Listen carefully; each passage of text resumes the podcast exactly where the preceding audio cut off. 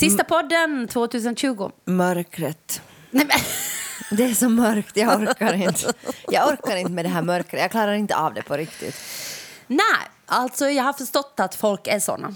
Men det är, helt, det är faktiskt helt hemskt. Alltså jag, jag känner mig... Jag orkar inte sminka mig, jag orkar inte gå i duschen, jag orkar inte färga håret, jag orkar ingenting. Nej, och jag, alltså jag är ju faktiskt då, som vanligt helt tvärtom. Mm. Jag är ju så att jag har inte faktiskt så mycket emot mörkret, men jag har emot kylan. Nej, och därför är det här tvärtom. typ bästa. Alltså nu, förlåt, förlåt, förlåt, jag är ingen klimatförnekare, men alltså Du är, det du säger nu är så provocerande. jag vet att det är jätteprovocerande, men om jag bara liksom tänker helt egocentriskt. För Ja. sån är du. Men om jag bara tänker helt egocentriskt så tycker jag att alltså, det har ju varit en fantastisk höst för egen del. Alltså inte för klimatet, inte på ett globalt perspektiv, inte för världens undergång, men för mig personligen har det varit en fantastisk höst. Jag har inte frusit, det är ja. ingen snö, jag Jag älskar tycker det här detta. är mycket, mycket värre, det här fuktiga. Jag vet, alltså folk tycker det och jag förstår att jag inte tycker att det är det. kallare. Alltså jag har mer kallt när det är så här Ja, rått du har- och men det är nog fel fuktigt. på dig. Du fryser Nej, hela jag tiden. inte säga att det är något fel på mig. Nej, men du fryser hela tiden. Alltså det så jobbigt. ja, det, Jag är inte, det är inte normalt att frysa så där mycket som du gör. Okej, men nu Jag så fryser- tycker jag att jag fryser bara på fryser för- kvällarna. och det är, no, det är helt normalt. När jag har dålig blodsocker, sen är jag varm på morgnarna. Oj, herregud. Ja, Alltså- min pappas gener. alltså jag bara säger att jag tycker den här fukten och eh, liksom den här på något sätt, jag tycker sen när det blir minusgrader, om det någonsin blir det mera. Ja, jag har förstått att så där är största delen. Alltså, du är i majoritet, så jag är största delen av befolkningen. Normal. Ja. Så kan du säga att jag är normal? Ja, det är inte normalt att du fryser så mycket. jo, men... det är normalt, det att det är så fuktigt. Nej, nej, nej, nej, nej. Alltså, jag är normal. men alltså faktiskt så läste jag, jag förstår det att jag är i minoritet. Alltså Ja. helt allvarligt så Ja, ja. förstår jag det. Alltså, Ja. jag, alltså folk och, blir ju... och, och helt allvarligt förstår du, det här är ju inte bra. Att Nej, klimatet helt, är så här. helt allvarligt så förstår jag. Förstår Ja, allt det där. Liksom. Mm, jag, det här Men du bara jag- älskar det. No, alltså sådär i hemlighet. Så så älskar jag det. Nej, no, ja, men alltså, nu har jag då bekänt. Men, men jag tänker bara att om jag bortser då från klimatförändring, vilket jag inte Ja, kan göra. men du gör men det jag gör det. Om jag gör det nu i liksom ett tankeexperiment. Ja, helt så här liksom. helt så här bara, bara taget från det blå.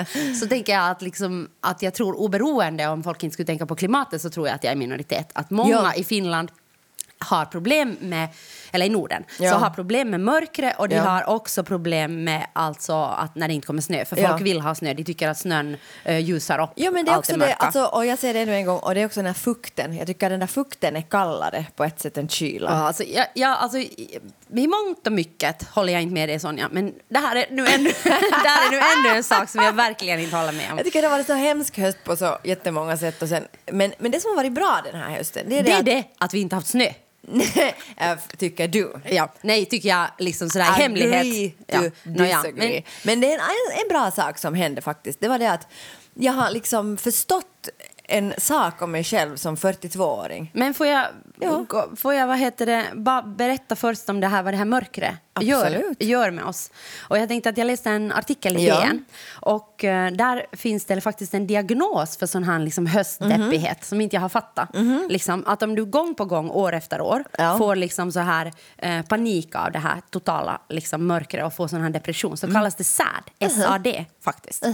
Så det är liksom en diagnos. Okej. Och det har att göra med faktiskt eh, att, att när det kommer liksom mörker på tall tallkottkörteln som ligger liksom vid våra ögon så, får, så går kroppen liksom i sleep mode. Alltså det är liksom tilltal, alltså kroppen det säger att, att okej nu ska vi sova mera. Därför behöver vi liksom mycket mera sömn till exempel. På. Det här tycker jag var intressant. Alltså sånt här intresserar mig. Ja, ja, nej, jag, har, jag känner inte igen det där. Jag är inte liksom mer deprimerad på hösten. Jag tycker våren är lika jobbig. Nej men nu är det ju, nej men jag tänker att om du är så där trött på mörkret så blir det ju ändå liksom någonting. Men ännu värre är det ju på våren sen när det börjar bli så här det får- ljust får du bara och allergier och allergi och Ja. migrän och allt Nej jag är inte så deprimerad någon gång. Nej, alltså, eller så är jag jag menar bara att för mig spelar det, alltså jag har inte liksom, det, där, det är inte seasonal, det är bara liksom att allt är hemskt. Och det var det jag skulle säga, att jag har förstått att det helt enkelt beror på att jag har allmänt ångestsyndrom. Mhm. Så du, är bara, du har ångest hela tiden? Ja, ja, och det var jätteskönt att förstå det. Jag läste en artikel i Helsingin om att jag har ju hela mitt liv trott att alla människor har lika mycket ångest som jag. Men hur kan du ha trott det? Nej, men vad ska, vad ska jag inte tro det? Nej, men alltså, jag menar, om du jämför dig och mig så nu har du mer ångest än vad jag har. Så Jo, där jo. på ett generellt... Alltså, Men sådär, jag bara har tänkt så att alla andra, andra människor liksom klarar av sin ångest bättre än jag och att jag är bara en dålig människa som inte kan liksom leva Men det i här den ska jag ju kunna berätta åt dig. Om du ska fråga mig så ska jag kunna berätta att det finns något som heter allmänt Men jag ångestsyndrom. visste det var bara 5 Alltså, till den 10 diagnosen procent av människorna ja, i Men den Finland diagnosen kom jag över liksom för fem år sedan. Jag har aldrig vetat att jag har det. Nej, men om du ska när jag läste fråga det, mig, varför var inte precis mig? Jag. Alltså det var ju precis mitt liv alltså. Men jag tänker att jag ändå klarat mig ganska bra. Nej, men berätta nu då om allmänt ångestsyndrom, Nej, för de som inte vet vad allmänt ångestsyndrom det är. sånt här, dels att man... Har ångest hela tiden. Ja. det är att man, att man oroar sig hela tiden, det är så här what if-tänkande och just det här att, att man hela, att det är inte liksom sakerna i sig som är problematiskt, liksom, tänk om jag blir överkörd av en buss, utan det är alltid bara någonting som gör att man liksom oroar sig och har ångest. Och sen står det i alla artiklar att då när liksom så här, oro är helt okej, liksom, det här känner alla, men sen när det börjar försvåra ens liv eller göra att man har svårt liksom att vara och jobba och existera, så då är det liksom ett, eh, då är det en klinisk diagnos. Ja, ja. men det är bra att du har diagnostiserat dig själv. Men alltså absolut, varför jag tycker är- att du har gått i terapi i många år. Varför har ingen diagnostiserat dig där? Ja, men ser du, där får jag inte några diagnoser i min Nej. terapi. Men det var ganska skönt på det sättet att inse liksom att för att, alltså helt på riktigt så har jag bara tänkt att jag är bara en människa som inte klarar av saker som alla andra klarar Nej, men av. jag har ju tänkt att du har det.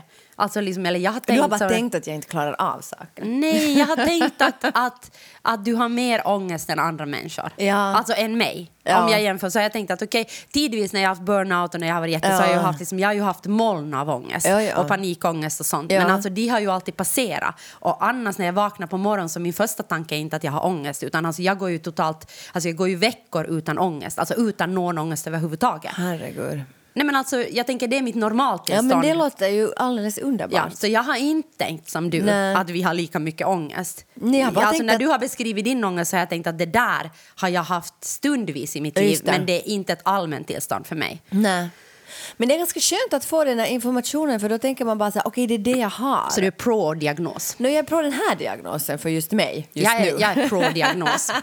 Nej, men alltså, Ja. jag tänker, alltså, på riktigt så tänker jag så, alltså, jag tänker att alltså, min erfarenhet av diagnoser i mitt liv och i mina Ja. närståendes liv så tänker jag bara, jag har bara, bara positiva saker att säga om Nå, har du diagnoser. diagnostiserat dig själv nu med SAD? Nej. Du, Nej, du är jag- glad. Jag är glad. Alltså i alla fall den här hösten. I så fall ska jag vara någon snow sad eller Snow någonting sad, sådär. ja. Alltså, alltså egentligen borde jag ju inte bo i Finland. Nej. Alltså No, har jag ja. ju alltid tänkt att jag liksom inte, Ja. att jag inte hör hemma i det här, Nej. i det här landet I detta överhuvudtaget. kalla land. Nej men jag tänker att, och jag tänker nu under eh, corona, Ja. Mm. om jag nu går tillbaka till sad lite så tänker jag att, eh, som det stod i den här artikeln i DN liksom, så är det ju, då är det ju, då har du sad plus all den här Ja, ensamheten liksom, ja. och all den här ångesten som då corona orsakar. Ja. Även om du inte har då eh, nej men alltså sån här generaliserat ångestsyndrom. Ja, som jag hade, men jag har ju Ja. ångest hela tiden så för mig spelar det ingen Nej, nej det, är ingen, roll. det är ingen skillnad. Men tycker du inte att du, du tycker inte att det är någon skillnad i din ångest? Nu? Corona? Ja. Corona hösten.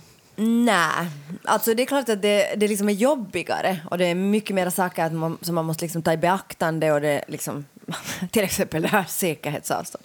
Det är så jävla jobbigt. Det Eller alltså de jävla ansiktsmasken. Åh, Gud. nej, nej, men jag menar Men det är har haft en alltså, det- positiv inverkan, Ja, ansiktsmasken. ja. Bara, jag bara, bara en liten Ja, parentes. Ah, på mitt shoppande. Alltså för jag shoppar mindre för jag måste ha på mig jag ansiktsmasker i butiken för jag tycker det är så obehagligt. Alltså igår skulle jag köpa lite julklappar. Åh, Ja, och också när jag går till butiken så Ja. köper jag mer på en gång, vilket Ja. är bättre för min ekonomi. För att jag sant. hatar att ha på mig ansiktsmask. Ja, det, är- så det är så jag liksom menar helt att det är bra, en- liksom, alltså det är antikapitalistiskt. Ja, det är dåligt för marknadsekonomin, Ja, bra, men bra för, din, för- din personliga ekonomi. Ja, bra för min personliga ekonomi och bra, bra kanske för... Naja, shit, samma. ja, shit i det. Om vi tänker att vi ska ha ett annat system här i världen. Ja, nej, men i alla fall, nej, jag tycker inte, jag har inte liksom, corona har, jag har inte liksom fått ångest av corona. Det har inte liksom gett mig sådär liksom mera eller mindre ångest. Min ångest är som en risig skog. Nej, men den är för fan helt jävla statisk. Det är helt sjukt. Alltså ibland tänker jag så här, att om jag skulle få gå en vecka utan ångest, alltså jag, ja, det, det är liksom det är liksom, de dagarna när, det inte, när jag inte har ångest, det är liksom så otroligt skönt. Mm. Alltså jag undrar liksom, jag undrar varför, varför jag straffas med detta. Men nu har jag i alla fall en fucking diagnos. ja. Tack Okej. Helsingin Men jag tänker att det är sådär, eller när jag läser mycket om OCD, äh, eftersom det finns liksom människor i min närhet som har OCD, Mm. Ja. eh, så tänker jag också att det är ju, eller eller OCD är ju också liksom sån att, mm, att, att den bara byter riktning. Ja. Liksom att sådär, okej, att, att om inte jag kan ha, och, om inte jag kan ha OCD vad gäller den här saken, då hittar Ja, OCD och liksom bara en OCD? annan... No, men alltså sådana här tvångs, Tvångstankar tvångstankar och tvångsbeteenden, tvångsmässigt beteende. ja. Liksom. Eh, och jag menar det är sådär, okej att liksom, hmm, jag måste räkna de här rutorna, Ja. liksom om du går, liksom, eller, Ja. eller, jag, eller eh, om inte jag gör det här så då kommer det här att hända. Det är sådär Ja. magiskt tänkande också, liksom sådär, jag måste göra det här, jag måste kolla fem gånger att spisen är avstängd. Eller, liksom, jag måste, alltså, jag menar Ja. det finns massor, det är jättebred. Ja, Liksom, men det är i alla fall så tvångsmässigt beteende. T- Tvångsmässigt beteende, men då tänker jag att, att, liksom att det spelar ju en roll att, att OCD överlever alltid på något sätt. Att den hittar bara liksom nya riktningar. Liksom sådär, okej, om inte jag kan ha panik över det här, liksom, så då bara vänder den och hittar en annan Ja. lösning. Och jag tänker det är kanske samma med ångest på något sätt. Att, liksom att ångesten bara hittar liksom nya, nya Jo, liksom, det- uttryck och nya liksom, föremål. Att, ja. Men på ett sätt så kanske det har varit bra för mig att jag inte har liksom haft en diagnos på det sättet. Nu har jag ju då diagnostiserat mig själv, men alltså det är hundra procent det jag har. Men i alla fall... Ja, alltså jag är ju nästan doktor. Jag diagnostiserar Ja. ju alla hej vilt till Exakt. olika, till olika håll. Så jag är bara för. Alltså jag är så för diagnoser. I hemlighet diagnostiserar jag alla människor. Och ibland inte i hemlighet. Men jag är väldigt öppet. Men, men jag diagnostiserar typ alla människor jag ser. Så jag menar, jag är helt för att du diagnostiserar dig själv. Jo, jo, men eh, håller du med om den här diagnosen? Absolut. Yes, jag skulle okej. sätta några andra diagnoser till. men de tar vi inte idag, för jag orkar inte bara en men, diagnos Men jag menar, jag håller helt med om den. ja. Alltså jag menar, om du ska fråga mig. Ja, men jag har ju inte gjort det. Nej, för att jag har ju liksom stött på det här begreppet för Ja, fem år sedan, som ja, sagt. Jag visste inte om det. Men i alla fall så tänkte jag bara att, att det där att, att på ett sätt är det kanske bra för mig att jag inte har haft den här diagnosen för jag har helt enkelt bara måste lära mig att leva med min ångest och inte har jag ju alltid levt så bra. Men nu tycker jag inte, inte... Jag håller faktiskt inte med. Nu kan jag inte säga, men jag tänker så här liksom, att skulle du ha haft en diagnos Ja. så skulle du inte ha behövt gå omkring och tänka att du är ett freak liksom, för att du hanterar ångesten sämre än alla andra. Det är ju en jättehemsk tanke. Att, att jag har, liksom, alla har lika mycket ångest men jag bara hanterar det sämre. Alltså det tänker jag att om du skulle ha Mm. diagnostiserat det tidigare då skulle jag förstått okej, nej nej, det är en liten del av befolkningen, vad var det, 10 till Det var 15? bara 5-10 Ja, procent fem- stod det i Helsingin ja. Sanomat. Jag var förvånad. Nej, men 5-10 procent har det här och då skulle jag kunna tänka okej alla har inte. Jag har liksom ett större paket än andra att hantera. Mm. Tänker jag. Så jag, jag vet inte om jag liksom är riktigt på din linje nu. Nej, nej, men jag tänkte så här att i alla fall har jag ju på något sätt klarat mig. Men varför skulle du ha klarat dig mindre om du skulle ha haft en diagnos? Då skulle du ha liksom, du skulle väl klara dig bättre Ja, då? För då skulle du inte måste mått tänka bättre. att okej, att shit att jag, jag bara hanterar saker så Nå, sen. jag Det måste nu ta bara på- se på, trots att jag har det här ångestsyndromet. Men jag tänker, väl, det att- måste ta jättemycket på självkänslan. Liksom, och, alltså på något sätt också tänker jag sådär att de går och tänker att jag bara hanterar saker mycket sämre än alla andra hela tiden. Ja. Tänker jag. Då kanske det har varit sen bra att jag har varit liksom bra på vissa saker liksom ändå. Vet du, trots det så har jag varit bra i skolan och liksom jag har liksom... Ja, vad är du bra på, Sonja? Nej, jag skojar. jag blev helt chockad. Jag blev, nej, jag, alltså, när jag tänker på min ungdom eller sådär, att jag hade lätt Då för var mig i skolan. Då var jag bra på vissa saker. Nej men jag menar att sådär att, att, att, att på det sättet liksom har man ju haft saker som man då har kunnat. Skit i det! Nu har jag den här och diagnosen och jag är så glad. Och det bästa var att jag aldrig gått i kognitiv, eller jag har gått i kognitiv beteendet, vad heter KBT? det? KBT då, tidigt, tidigt i mitt liv men jag tycker att det inte alls hjälpte mig. Men nu så, det där, så läste jag bara då i Hesari en sån där som du sen sa att var KBT, att man skulle tänka så här att när man får sån här ångest som känns förlamande då ska man tänka så här, man ska ge sig själv ett klockslag. Om jag ännu har ångest klockan 19.15 för den här saken, då får jag börja obsessa. Och alltså, Och det där skulle jag också kunna berätta Ja. åt dig, för jag menar människor i min närhet har använt den här metoden redan i många år. Ja men det är helt sjukt bra! Det är så sjukt bra därför för att det gör ju att jag på riktigt känner så här okej. att Men jag har, också lärt en- mig, ja. jag har också lärt mig sådär, förlåt. Eller Nej, nej, men jag bara menar så att då när jag gick i KBT, det är länge sedan, Ja. jag har ju gått i terapi typ hela mitt liv. Nå, inte riktigt. Men då, jag tyckte inte att det hjälpte mig alls, men nu så Men jag tror bara också att terapi, saken... terapi tror jag är jättemycket sådär beroende på när du går. Alltså Ja. hur mottaglig du är för vissa saker. Ja. Alltså jag tänker många gånger så när en söker sig till terapi så behöver det ju inte vara att du verkligen vill förändras eller vill genomgå en vård. Nej. tänker jag. Nej, no, Utan det är ju, det är liksom, ju- du kan ja. ju, men jag tänker bara att, så att, så att jag tänker att till och med när, när en ibland säger att den terapeuten var skit så kan det ibland vara så, men ibland behöver det inte vara så, utan det kan nog vara helt fel tid och fel person och fel terapi på, på fel plats. Liksom, tänker jo. jag. Jo. Men jag tänker bara att jag har ju läst mycket och hört mycket från andra håll, att hur lever du liksom som närstående till människor Till med OCD eller liksom generaliserat ångestsyndrom eller liksom andra saker. Och då har jag lärt mig faktiskt Ja. så att jag ska säga så här när det kommer de här alltså, mm, OCD-tankarna Ja. eller ångesttankarna så Ja. ska jag bara säga att jag vill inte nu prata med din ångest eller jag vill inte nu prata med din OCD utan jag vill liksom prata med dig. Jag Det vill inte låter prata med bra. din tvångstanke. Det Liksom. låter bra. Och jag tänker att det är ju säkert jätteprovocerande för någon som har OCD eller ångest men jag tänker också att det hjälper ju inte i de situationerna av vad jag än säger. Alltså, Nej, såklart inte. Alltså, såklart att inte. när ångesten har liksom på något sätt tagit grepp Ja. om dig eller liksom den här tvångstanken finns där Ja. som säkert är jättenära förknippade. Jag tänker ibland kan en säkert Ja. inte riktigt skilja mellan OCD, tvångstanke eller liksom Ja. ångest. Jag Ja. tycker att de är jättenära varandra ibland. Ja. Och då tänker jag bara att då spelar, har jag märkt att det spelar ju ingen roll vad jag säger. Alltså, Nej, det gör det inte. Alltså- Därför för att den där ångesten, är, eller den där OCDn är så eh, verklig för en själv samtidigt som en del av ens hjärna kan förstå att det här är helt liksom sjukt. Liksom att det här huset kommer inte att börja brinna, liksom. Mm. Även om jag liksom inte hoppar fyra gånger jämfota. Liksom.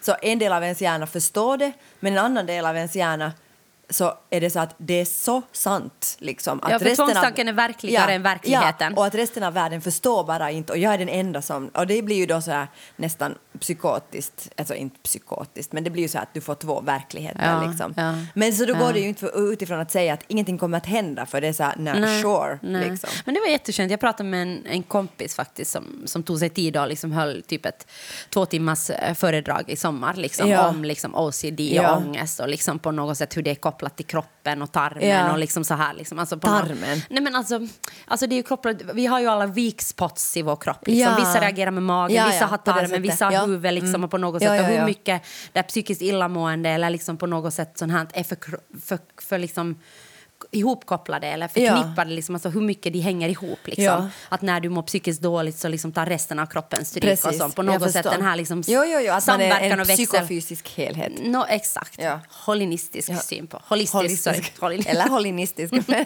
det är en lite annan. alltså, jag, jag har aldrig sagt ett ord rätt Nej, i hela det är mitt roligt. liv. Det är bra. Men jag måste ha jag har säkert någon diagnos. Men diagnostisera dig själv. Du kan Nej, men jag, jag har ju lite Dyslexi. dyslexi. Ja. Jag tror det har med det att göra. Ja. Att jag faktiskt uttalar alla ord fel. Men det är bra. No, inte alla ord. Inte, alltså faktiskt inte alla. Nej, men Många. många. Som till exempel holistiskt tror jag inte jag har sagt rätt en gång Nej, men i hela mitt liv. Nu sa du ju det. No, ja, men ibland så får, det funkar bara inte. Det är liksom som att det, tungan men i liksom hakar fall, upp sig. tarmen, holinistisk. Holinistisk. Hård. Nåja, skitsamma. Ja. Jag har inte, vad heter det, coviden. Okej. Nåja. ja, skitsamma. Det är jätteroligt. Men jag menar att, att jag tycker att det var bra också för mig som, som verkligen Närstående inte eller har... ja. Alltså just nu i mitt liv. Nu har jag, jag, jag tänker att, att absolut har jag haft liksom mycket tvångstankar när jag var yngre. Ja. Det har jag liksom. Ja. Om, om, om liksom såna OCD-liknande mm, tankar. Ja. Mycket. Men jag har väldigt lite av det nu Ja. i mitt vuxna liv idag. Det är faktiskt. bra. Alltså faktiskt grattis. Eh, jo, men jag, jag Nej, tänker... det är ju men, bra. jo, ja, Det är ju jo, jätteskönt. Så att Alltså- jag kan liksom förstå, alltså för att jag tänker att jag har varit med om det så jag kan liksom förstå i alla fall delar av det. Men det som är kanske svårare för mig har varit att hur jag hanterar människor i min omgivning Ja, men som, det förstår jag. som har det. Och jag tänker Det att det var så jag. skönt att prata med någon som bara säger att men du måste inte prata med den här OCD eller ångesten. Nej. Att du, du måste inte, för att Nej. du kan ändå inte göra någonting. Exakt. Taxen och terriern, taxen och terriern. Eh, det är storm på Teaterhögskolan. Men när är det inte storm på Teaterhögskolan? Aldrig. Jag tänker att det har väl varit storm på Teaterhögskolan i alla fall så länge eh, när jag började där. Före Ja, det vet jag ju inte. om från det. när jag började på Teaterhögskolan till nu tycker jag ju alltid att det är någon form av storm Ja. på Teaterhögskolan. Ja, Varför? Det, no, det, man måste kanske lite ta eh, lite rewind. Men eh, jag tycker det finns liksom tre artiklar nu som hör ihop. Skjut.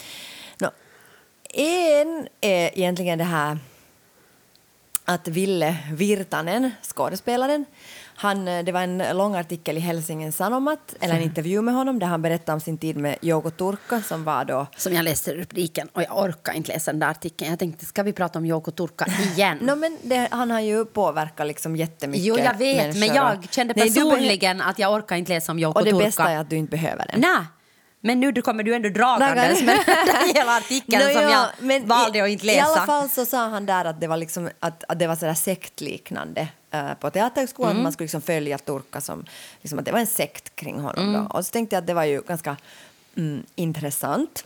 Alltså bara alltså att man säger det rakt ut. Liksom. Men vem har tänkt att det inte har varit en sekt? Alltså vad är det att säga rakt ut? Jag tänker att det har väl varenda människa, eller i alla fall jag, har tänkt sen jag hörde om Turka att det är typ som en sekt. Nå, jag har ja. hört att folk har varit instängda i något rum och de har liksom kackat där i det där rummet liksom och, Ja. och varit instängda sånt. här. Vad vad liksom... No, jag vet nu inte vad som exakt kännetecknar en sekt men kanske det är det här att man inte ifrågasätter att det finns hierarkier och att Men exakt. kriterierna är jätteoklara. Ja, exakt. liksom att varför man är liksom bra eller varför Exakt. man är dålig. Och det finns vissa människor som sitter inne på någon slags No, men jag bara, gudomlig jag bara sanning. tänkte så här att okej, det här har jag ändå tänkt, så Ja. jag menar, men jag tänker kanske andra människor inte har tänkt det. Nej, men jag är bara lite smartare än Nå, andra du är människor. jättefiffig och du har förstått det men Ja. ja. Ja, jag tänkte det var sådär, okej det var intressant. Nå, sen kommer en helt annan Tack artikel. och lov att jag inte satt tid att läsa den där artikeln. Jag menar eftersom jag ju redan visste alla vad som fall stod i den. Nå, ja, det, det gjorde du och du hade Ja. analysen klar för tio år sedan. Så. Ja. Nå, ja, men så kommer den, sen hade det varit en annan mm, sak som då inte alls har med det här att göra. Det här var ju en helt separat artikel då som var intervju med honom och hans upplevelser då med Turka. Sen har det kommit då en annan, en annan sak som då har handlat om liksom det här att, att nu de här studerandena på Teaterhögskolan Och det här är i Helsingin Sanomat eller Kuvalehti? No, det, det har funnits både i Hesari, tror jag, men jag har inte läst den. Men så fanns det i Suomen Kuvalehti då en stor artikel om att, att, att de här studerandena på Teaterhögskolan eh, kräver av sina eh, lärare då att eh, de, de vill liksom att man ska ta i beaktande antirasism och dekolonial... Säg nu, hur ska man säga det? Nej, jag kan inte säga. Dekolon... De, deko, dekolonialism. Ja. Yes! Yes. Score! Första ordet jag har sagt rätt i hela mitt liv. Score! Jag bara så här, Och, och Once you nail it! och just att de tycker till exempel att, att det känns uh, våldsamt och liksom påträngande att måste läsa Shakespeare och det finns sån här rape culture i mycket I av det couldn't här. agree more. Nåja, och då hade många lärare och så där varit helt för, förvirrade. Så det stod där i den där Kuvalehti att hur ska man nu handskas med det här och, och, att, och så vidare. Men alltså det där, sorry nu bara, eller vill du ännu säga någonting? Men jag tänker, jag säger bara kort. Säg. Att, att jag tänker att det där låter ju typ som samma diskussion som liksom har pågått på Teaterhögskolan sen alltså 2000-talet när vi gick på Teaterhögskolan. ja, det är ju exakt samma sak. Sorry, vi är på 2000-talet fortfarande. Ja, ja, men jag menar då- med 2000, ja, ja, 2001. 1997 började vi på. Teaterhögskolan och då frågar jag Måste man verkligen göra Shakespeare när det inte finns en enda vettig kvinnoroll att spela? Ja, och, då fick det jag, och det var liksom, det var oerhört. Det fick man Ja, inte fråga. men, jag, men jag tänker att då var det ju också liksom, alltså, jag menar, då fanns det ju exakt samma den här Ja. liksom, diskussionen på Teaterhögskolan när vi hade en eh, sexistisk, eh, alltså vi hade många sexistiska, Ja. men en speciellt sexistisk eh, Regissör. eh, regissör som liksom, alltså, trakasserade oss sex- sexuellt och liksom, alltså bla bla bla. Och då var det ju jättestora att sådär, men herregud, det här är konst, det här är konst, ni, Ni kan inte kritisera, ni förstår inte, bla bla bla. Så jag menar, och sen hade ju pågått den här diskussionen också under Erik Söderbloms tid, Ja. när han var så, så vet jag att vi har debatterat med honom i, i, i Hufvudstadsbladet ja. Ja. om liksom att vad, på vilka grunder en vad tar är liksom in... kriterier Ja. för kvalitet? Vad är konstnärlighet Ja, överhuvudtaget? Nåja. Så jag tänker att den här diskussionen om, liksom, alltså, om alltså, sexuella trakasserier, sexism, liksom, bla, den har ju pågått forever. Liksom geni-idén. Liksom, Geni- vad ja, är det? Och kanon. Ja. Det är och det, här som man nu... gubbarna på Ja. teatern som vi inte vill släppa taget. Nej, och det är ju det som nu då diskuteras, liksom, att, att hur kan man då liksom, vad är då kanon, vad är geni och vad är en dogm på ett sätt? Och, det tredje Mm. Och vad är norm? Och vad är norm, ja. Mm. Och det tredje som jag skulle säga var att idag, idag är det onsdag, var det i Helsingin Sanomat då mm, den här Sarkoski som är han är väl kulturchef där, jag vet inte, jag tror På- det. Men, på Helsingin Sanomat. Mm. Men jag, jag, vet inte riktigt. Men, No. shit, det Källa oklar. Men i alla fall, han skrev i alla fall en, en Jag kommer kolumn. ändå inte att komma ihåg det nej, namnet. Nej, nej, men han skrev, Medvetet kommer jag glömma det nej, nu. Men i alla fall så, rätta mig inte, jag, jag, han, han har någon position där. Det där. En position vi helst vill glömma. efter den där artikeln. Nej men då hade han skrivit en kolumn där Ja. han då skrev liksom Kolumn. att, att, tea, att på Teaterhögskolan hade alltid funnits dogmer, det var taistoism, eh, taistolaisuus, vad det nu taistoism, Ta- taistoismen. taistolaisismen, jag vet inte. no, men taistoism tror jag. Taistoismen. Och så var det då, och sen, Turkismen. och sen var det turkaismen och nu är det liksom feminismen. Och att det där att, och, och liksom att, att nu ska vi nog fundera på vad de som sitter tysta och feminismen inte- är liksom också en fascistisk exakt. rörelse Och det är det här Ja, som jag tycker är så intressant. Den Liksom, nu. sekten feminismen. Men alltså det, ja precis, och det nu, nu kommer vi liksom till, till frågan. Pudelns kärna. Ja men nu kommer vi till frågan alltså. Ja. Kan man, alltså, liksom, vad, vad, alltså, vad är norm i samhället och när har du rätt att ifrågasätta en norm? Vad är att vara normkritisk? Men han, han, sa ju, han skrev ju också såna saker som att, ja, att vi borde kanske lyssna på den där liksom, eh, tysta människan Ja. som sitter där i hörnet som inte vågar säga sina åsikter. Ja. Och det är oftast de här tysta människorna som inte har vågat stå upp. Så var det också under tur, Turka Ja, som blir som, de största sen kan turka. liksom, som sen kan säga vad som de facto skedde. Men jag tänker att det är ganska liksom hårt nog att jämföra någon slags antirasistisk uh, världssyn med liksom... Normkritisk liksom, generellt. Eller, eller normkritisk generellt liksom med någon slags... eh, fascistisk rörelse där det eller finns liksom, sekt då om man där det vill finns kalla en tur- stark ja. ledare. Jag tänker Ja. att feminismen liksom handlar ju jättemycket om ett, en kollektivism, alltså ett kollektiv Ja. på något sätt. Ja. Att vi tillsammans liksom gör det här. Medan, medan liksom, jag, jag tänker mycket turka eller sekt, så Ja. handlar ju på något sätt om att det finns en, En stark sanning. ledare och en sanning. Och det, men det är ju klart att där tänker jag att feminismen eller normkritiken eller vi som håller på med någon slags liksom dekonstruktion av liksom kanon eller dekonstruktion av så att säga normen, att det som vi ju måste hela tiden vara otroligt noga med det är ju det att vi inte på något sätt säger att Alltså, det här är det rätta sättet. Det handlar, Nej, det ju mer handlar om att vara i rörelse Ja. hela tiden, att på något sätt vara också självkritisk hela tiden. Okej, håller den här feminismen på att bli en jätteelitistisk liksom, rörelse? Är det white eller feminism? dogmatisk. Liksom. Men jag bara tänker så att inte kan man ju heller kalla humanism för liksom en dogmatisk inställning. Till, eller du Nej, kan men alltså, ju det, men det är ju så helt satans alltså. provo- provokativt. Alltså Liksom. provokativt ens att vi diskuterar en sån här idiot som har skrivit en sån här kolumn. Alltså, dig. Nej men alltså på riktigt! På riktigt! Nej, alltså, nej, jag tänker- nej, alltså, nej, jag menar, tycker att det, det är ju en provokativ kolumn. Han vill ju provocera säkert. Och det, det som han också skrev där, Mm. det var det liksom att de oftast liksom de här mest, att, att de människorna som söker sig till teatern är mera liksom karismatiska Ja, det och utagerande än analytiska. Ja, det var också och jag tänker, Och det är därför som sådana här dogmer så lätt liksom blir till på teatern. Det är helt sjukt. Alltså jag tänker att, att det finns ju mycket liksom alltså, av, som handlar om liksom konst och, och liksom samtidskonst handlar ju om liksom analys. Ja, Av- alltså, absolut. Alltså att ha en liksom analys av samhället, ha en analys av dig själv, ha en analys av liksom det material du jobbar med. Liksom. Exakt, jag tänker där var feltänket nu på riktigt sker, det är ju det att teatern är på riktigt en extremt hierarkisk arbetsplats. Och det som till exempel då en, en liksom normkritisk eller en feministisk eh, vinkling på det, eller liksom syn på teatern handlar ju om att dekonstruera de hierarkierna.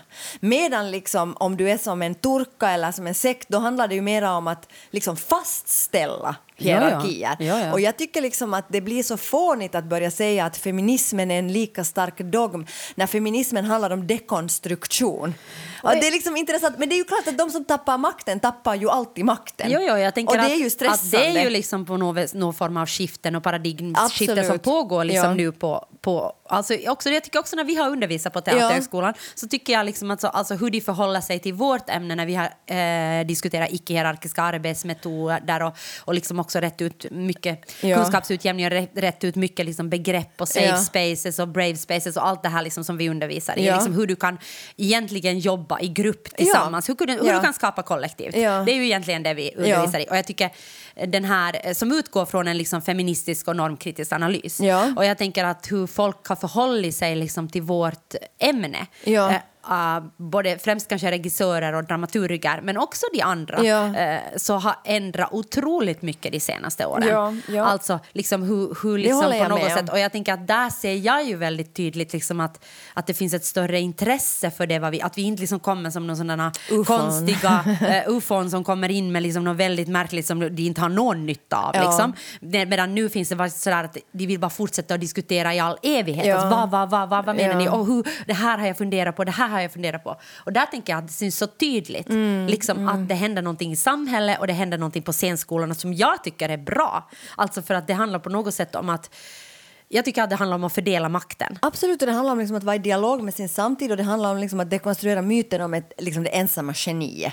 Och det tycker jag att... att till liksom någonting att, mer, till ett mer kollektivt, sätt, att arbeta. Ja, ja, och där tycker jag liksom att det är väl det som är, som är det stora problemet om vi älskar våra genier för mycket. Det vi liksom, gör vi ju. Jo, jo, och speciellt det, i Finland ja. älskar vi auktoriteter. Jo, alltså, ja. Så Åh, är vad det. vi älskar auktoriteter. Jo, jo. Men jag tänker att om det är ens problem då måste man kanske liksom... Men, men jag tänker också att, att, att teater är ju också, alltså, eller scenkonst, vår uppgift är ju att skapa konst.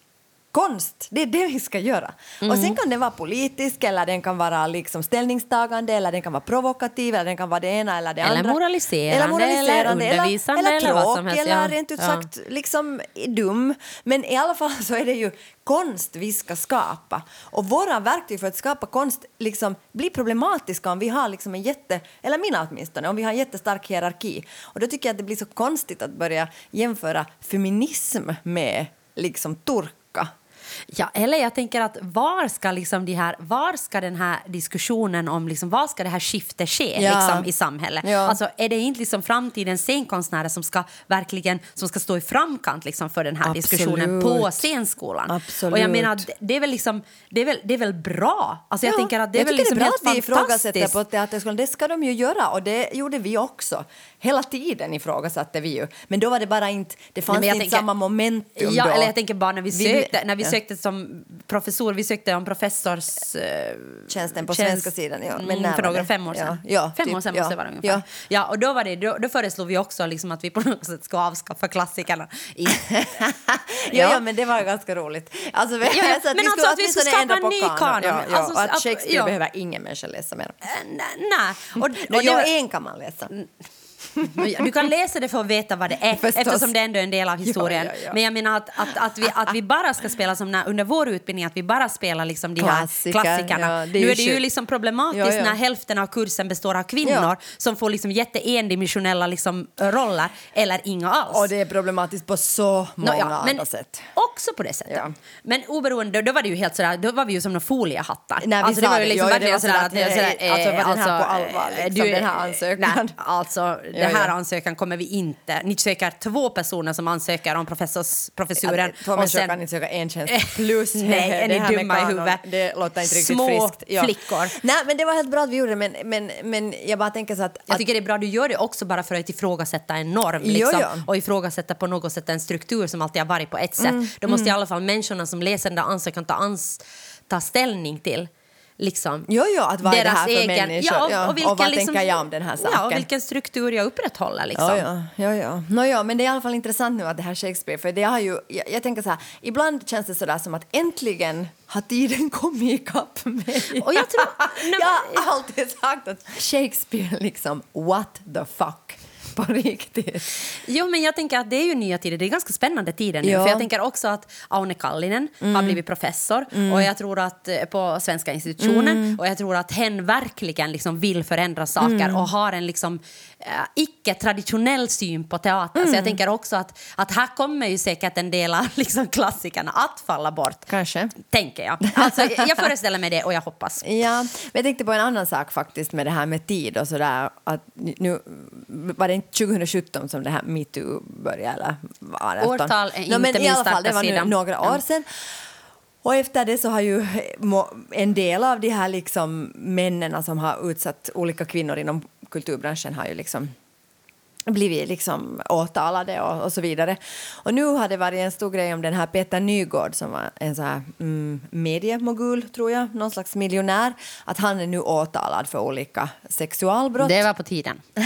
ja, och jag kommer ihåg då, alltså det måste ju ha varit 20 år sedan när den här violinisten Linda Lampenius så hon på något sätt hade någon slags bråk med honom och, och det där och, och sen till slut så tvingades hon be om ursäkt därför för att, eh, för att de bara, eh, han liksom stämde henne för ärekränkning eller Jag något minns sånt. ingenting av det här. Alltså, jag- jag minns henne, men jag minns inte någonting Nej, av det men här. jag minns det här svagt, men det här kan man ju googla på. Men, så, men jag bara tänkte att, att det där att, att och nu liksom, säkert 20 år senare, så kommer det plötsligt en sån här liksom, okej, alltså, han, har, han är faktiskt nu åtalad för liksom grova sexualbrott.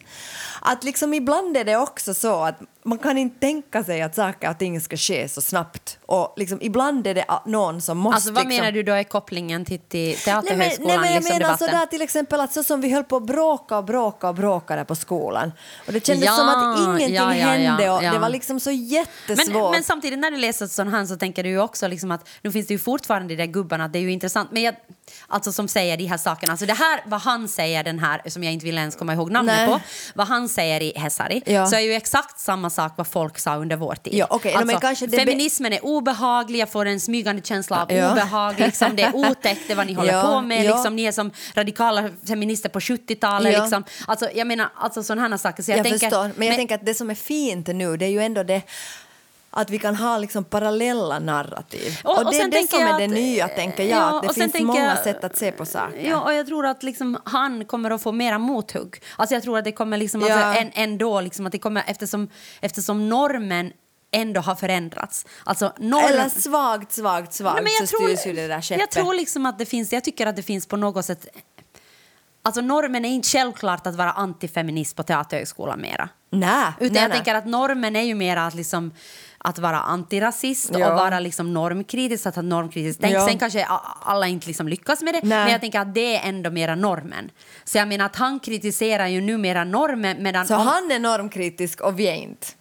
Åh, vad provocerande. Nej, nej, men, men vänta, men jag, jag tänker att om, om han skulle ha skrivit den där artikeln liksom, så skulle han ha pratat som majoriteten Ja. då, Ja. på 2000-talet, alltså Visst är det så. 2000-2001. Medan nu så tänker jag ändå på något sätt att liksom... Ja, jag, tänker, jag vill ändå tänka att, liksom, att det har skett en förändring. Det tror jag absolut och det är ju där också som det stora ansvaret för liksom, feminismen kommer in. Vad händer när du hamnar i fin, liksom, så att säga, in i finrummet? Vad händer när det blir liksom, accepterat? Vad händer Mm. liksom, när, det, när någon som sparkar neråt plötsligt är liksom, i mainstream? Ja, och det är ju då du, som vi sa tidigare, att det är ju då du måste börja liksom, eh, alltså på något sätt eh, vara kritisk mot eh, dig själv och kritisk Ja. mot det vad du tänker och vara i förändring. Taxen och terriern, taxen och terriern. Som vi har tjatat i alla år på att vi aldrig får pris. Fast vi nog ofta får. Men jag tycker att vårt narrativ om oss Ja. själva är att vi får aldrig, Aldrig pris. ja. Och det är rätt. Men vi har ju fått Antonia-priset två gånger. Ja. Och sen har vi ju fått liksom pris, alltså vi har fått pris i Göteborg för två Ja, föreställningar. Alltså vi har ju fått, nu och sen vi fått fick vi ju det här, eh, den här liksom... Ja, då fick vi av de här studerandena på, på, teat- konst, på konstuniversitetet, universitetet då fick vi deras pris. pris Och sen har vi ju fått Restina Krook stiftelse med har Alltså, vi jag- fått pris. ja, Men jag tycker ändå att jag tänker vidhålla att vi får aldrig pris. Nej, Alltså det är narrativet vi berättar om oss själva. ja, fast nu har vi ju då fått pris. Ja, och det kommer faktiskt, för nu äh, spelar vi in den här på onsdag, men den kommer ut på fredag och då Ja. har vi den fått det priset, så därför kan vi berätta det nu. Alltså, vi ska få... Vilket pris är det vi ska få? Skillnadspriset Vi ska tror få jag det heter. heter det det? Okej, vi ska få skillnadspriset och det är massor med pengar. Ja, det är alltså, jättemycket pengar. Det är jätteroligt. Jag har genast hassat dem. Då känns det att få pris, Johanna. Det, det, känns, alltså det känns helt eh, superbra. Alltså det känns liksom på något sätt...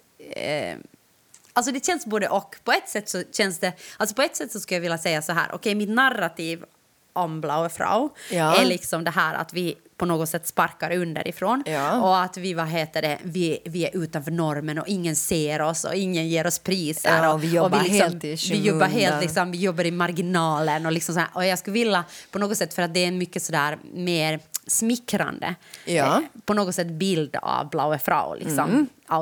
Men att få ett sånt här pris Ja. så liksom visar ju väldigt tydligt att vi på något sätt är mera en del av etablissemanget än liksom en marginaliserad vad Det heter sant. Det är eh, sant. grupp. Det. Och det ändrar ju på något sätt som jag tycker vi har haft på gång i många år men det är ännu liksom på något sätt ett bevis om att vi verkligen inte är en liksom grupp i marginalen mera. Hur känns det för dig? så här känns det för mig. Ja, jag förstår. Dubbla, Ja, alltså alltså dubbla så här är det känslor. ju med pris. Att när någon annan människa får dem, eller när någon annan grupp, eller när någon... Så här är det med pris. Nu berättar jag hur det är med Ja. pris. När någon som Är det här allmän Nu, det här är nu sanningen. allmän ja, Lyssna sanningen. på Okej, mig. sanningen. När någon som man inte tycker att förtjänar ett pris får ett pris, då är man så här. Pris. Vad fan är pris? Inte kan man ge pris åt konstnärer. Det är ju helt sjukt. Det är bara frågan om smak och tycke. Det här måste man sluta med genast. Sen om någon... Känner igen det. Sen om någon som man tycker att förtjänar ett pris får ett pris, då känner man sig jättegod och är sådär oj, jag är så, liksom, jag är en så empatisk Den och fin här människa. människan förtjänar ja, verkligen Och nu här ska jag vara så god och öppen och fin Ja. och säga så här, grattis. Som när Madhouse fick liksom Eh, priset. Statens Statens, scenkonst. så var jag så här yes. Helsingfors. eh, Nej, men, det är eh, statens- ja. statens Då tänker man så här, scen. Madhouse, det är verkligen förtjänar Ja, det här de- priset. de gör vi bra har grejer. spelat mycket, Ja, eller ja. mycket, men vi har spelat där. Men vi har samarbetat lite med dem. Det, det är nog bra att Madhouse får det här priset. Sen när man själv får pris, då tänker man nu, Äntligen, äntligen är det dags. gick det till rätta. Sista gången gilt. så, så, nu har jag sagt hur det är med pris. Men alltså nu är det ju otroligt eh, smickrande och roligt att få pris. Det är roligt att få pengar också om jag ska vara helt ärlig. Det behövs. Det behövs. Det är ju inte så att Blaue Frau har haft det jättefett under alla dessa år. Ehm, så det, det känns också liksom helt... Alltså jag menar, pris som Antonia-pris är ju jättefint men det är ju inga pengar. Nej, det är en diskborste i form av ett Nej, lejon. nej, det kan du var inte säga. Det, var ett ett konst- diskborste Nej, i form av Sonja, ett lejon. Sonja, det är ett konstverk. Ja. Du kan ju säga att det är en det diskborste. var det! Nej, men det, var ju ett jättefint diskborste som men- Antonia Ringbom Jo, jo men är Sonja, du kan, konstnär. ju du, måste, du kan ju inte säga att vi fick en diskborste, du måste säga vi fick ett konstverk. Ja, men jag menar inte alls det på något Nej, nej, dåligt nej men jag bara sätt. säger att det lät lite så. Jag bara säger, säg nu bara det. Nej, men vi fick jag- ett konstverk. Vi fick ett konstverk Ja. i form av en diskborste. Ja. Men oberoende så är det... oh my Det var ett God. lejon. Nåja, Det var men oberoende, jättefint. vi ska ta emot det priset och idag så ska vi skriva vårt tal. Oj, oj, oj. Så, så då får vi se vad som kommer Alltså var det nu illa att jag sa att det var en Ja, diskborste? det var illa. Men jag menar inte nej, som något illa. Nej, men okej, släpp det nu. Ja, Släpp det. Släpp det var det. ett, vad var det? Ett Konstverk. konstverk, just det. Oh my god, okej. Nåja, men i alla fall, vi förtjänar detta. Eh, så vi, vi tycker att det är bra. Ja, no, ja, men nu är det julpaus och ingen vet när vi återkommer. Nu januari. Aj, okej, det är julpaus och vi återkommer. Men varför ska vi inte, ska vi inte, ska vi inte podda i januari? Ja, nu ska vi säkert. Inte vi prata om det på vårt styrelsemöte. Okej, vi får ta det idag. Anyway, vi kommer tillbaka någon gång. Uh, julpaus anyway. Uh, Jag menar inget illa med med alla diskborsten. gamla poddar. Och Sonja är ledsen, hon ska skämmas över diskborsten Jo, jo, hela jag julen. menar på riktigt, inte så. Jo, På riktigt. Sonja, släpp det. Ja, no, ja. Jag pratar inte med din ångest. Just det! Okej, du pratar inte med min OCD. Nej. Yes. Okej, bra. Jag Om jag ändå har heter... ångest 19.15 ikväll. Okej, jag får aldrig sluta det här. Okej. Jag heter Johanna Wingren. Mitt namn är Sonja Alfons. Bra Sonja, tack. Eh, Podden klipps av Dimitri Paile. Och Jingeln är gjord av systraskap. Eh, Loggan är gjord av Johan Isaksson. Foto är taget av Lina Aalto-Setälä. Sminke är gjord av Mia Ollula. Äh, Ha det underbart. Tänk inte på vad Sonja sa. Hej då! Hej. Taxenotarien, taxenotarien,